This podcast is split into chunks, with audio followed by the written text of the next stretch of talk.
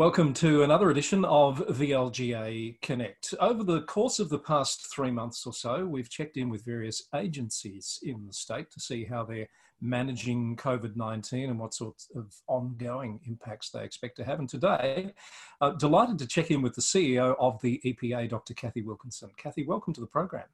Thank you very much, Chris lovely to see you and have you as part of the show. Um, just thought we might spend a couple of minutes exploring what your what life has been like for the EPA the last few months and where your focus has been in a COVID nineteen world.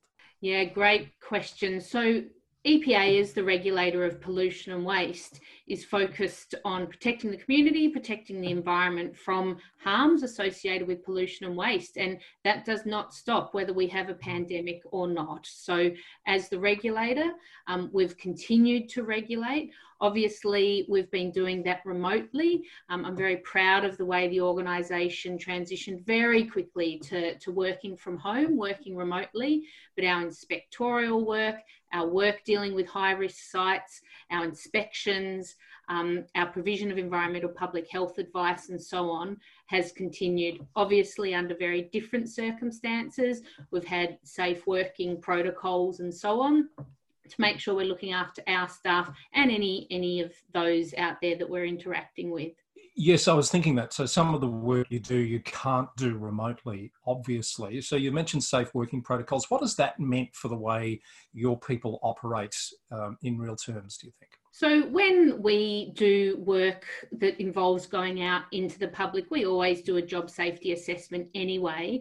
Obviously, with COVID, it's making sure we're following the protocols, following the advice um, to make sure that that's updated um, to protect our staff and to protect those we're interacting with. So, it might mean making sure we're aware of the environment we're going into, what the circumstances are there, how we can conduct an inspection safely.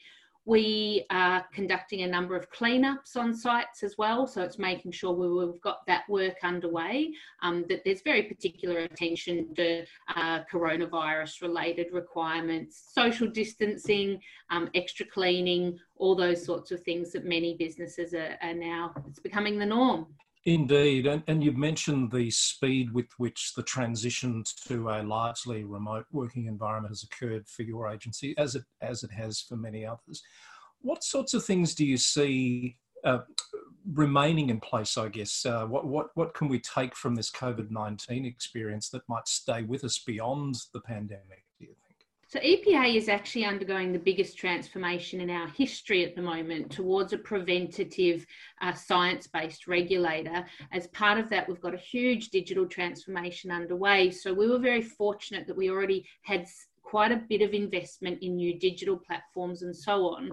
What that meant is that our staff had surfaces already. Um, a lot of our um, systems were in the cloud, which is what enabled us to go quite quickly into that um, new operating environment.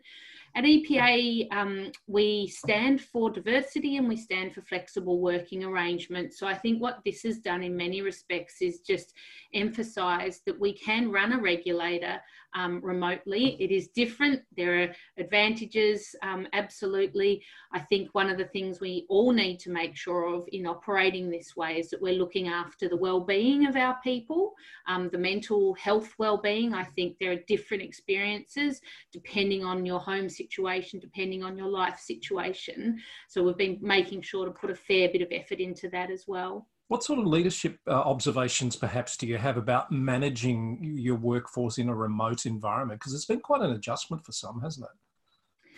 Yes, it has. Look, I think one of the interesting things that has come out is I think leaders have been more in touch with their teams perhaps than they normally are. Um, perhaps the technology enables that. Um, it, it's easier to sort of perhaps be in contact with, with a diverse uh, distributed workforce. So I think being making sure there's a visible presence of leadership, even though that visibility perhaps is um, virtual rather than in person. I think it requires leaders to be really clear about outcomes that we're driving to. Um, no one wants to be micromanaged. That's not a leadership, um, you know, uh, characteristics that anybody wants. And I think what that requires of leaders is being very clear on the outcomes so that we can empower our people uh, to, to get on with what they know how to do best. Really good observations because it has been an adjustment for people who, I, I guess, get into a routine of managing one way and all of a sudden the, the dynamics have changed considerably. If I could perhaps add, is I think um, another critical aspect of leadership is self leadership. So I think being aware of the impact the different working sort of mode has on each of us is critical as well. Taking the breaks, um, getting away from the screen, you know, stepping out in the sun for a bit if you can, so you don't just end up with that tunnel vision, spending the whole day in teams, that you're still getting your head up, looking at the strategic issues, as well as sort of obviously getting involved in the, the endless Zoom Teams type meetings. So I'm conscious that uh, you had some new legislation that was about to come in, 1st of July, I, I think was the target date. Um, as a result of all of this change, uh, that's been delayed by 12 months. What were you expecting to come in on the 1st of July, and how are you going to manage that delayed implementation, do you think? Yeah, so as I mentioned, EPA is undergoing the biggest transformation in our history, and part of that is the introduction of new legislation that the Parliament passed. So, this legislation will be preventative, it's a duties based model, and it introduces what's called a, a general environmental duty, which puts a positive obligation on people to prevent harm from pollution and waste. Very similar to OH&S type legislation and that whole safety culture. So, with the commencement of that shifting to next year, um, what it enables is for us to do a lot more engagement with stakeholders, including local government. Local government's such a crucial partner for EPA. We're co regulators in many respects. Um, we work on litter, on site wastewater management, residential noise together. Um, and so this enables um, a lot more engagement with the sector as a whole. We're working with the sector on various um, implementation toolkits and really looking forward to just continuing to work very closely with local government ahead of go live of that new legislation. So it sounds like you're seeing the extra 12 months as an opportunity to, to do more engagement and, be, and be better prepared for uh, the new role of the EPA, I guess. Yeah, and making sure that stakeholders have a good understanding and so on. So, so no time will be lost. Um, that's for sure. One of the principles of the new legislation is uh, what's called state of knowledge. So, making sure that duty holders out there, people who have a responsibility to prevent harm from pollution and waste, have good knowledge about what's required. So, we're already getting on with that through a new industry guidance unit, getting guidance out there. So, it means that when the legislation kicks in, um, more and more people will have that good, strong state of knowledge. I do recall a couple of years ago, through my local government uh, involvement, the introduction of a program called OPAL, the I think it's Officers for Protection of the Local Environment from That's memory. Right. And a number of councils were involved in that. How's that program progressed? Yes, so that was part of that initial transformation program as well, was to pilot this program of local officers that were EPA employees but located in councils or co-located, if you like.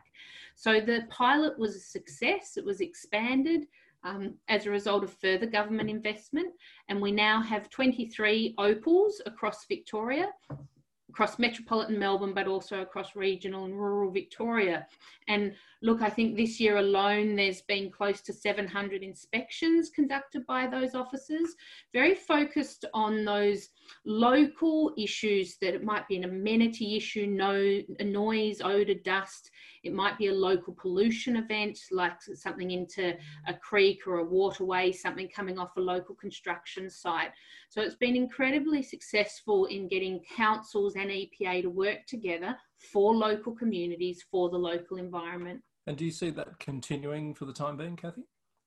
Look, the the obviously the normal uh, government budget process will determine the ultimate continuation of it, but it's been very successful. Um, certainly, that it's oversubscribed in terms of local government interest. Um, so we'll, we'll, wait and see the outcome of the budget process. But um, local government has been very clear that they they would like it to continue. Terrific, and, and there was a lot of interest when it first came out, and I think there was quite a bit of uh, um, uh, competition, or uh, certainly many hands going up to say we'd like to be part of it. So really pleased to hear that's been as successful as, as it has. Cathy, it's been great to talk with you. I really appreciate you joining us on VLGA Connect, and I'd like to extend an invitation for down the track as your new legislation gets a little bit closer and some of those initiatives you've talked about are, are, are with us, that perhaps we can explore um, those with you at a future time. Very happy to do that. Local government's such a crucial partner for EPA. Lovely to speak with you, Dr. Cathy Wilkinson, CEO of EPA, with us on this edition of VLGA Connect.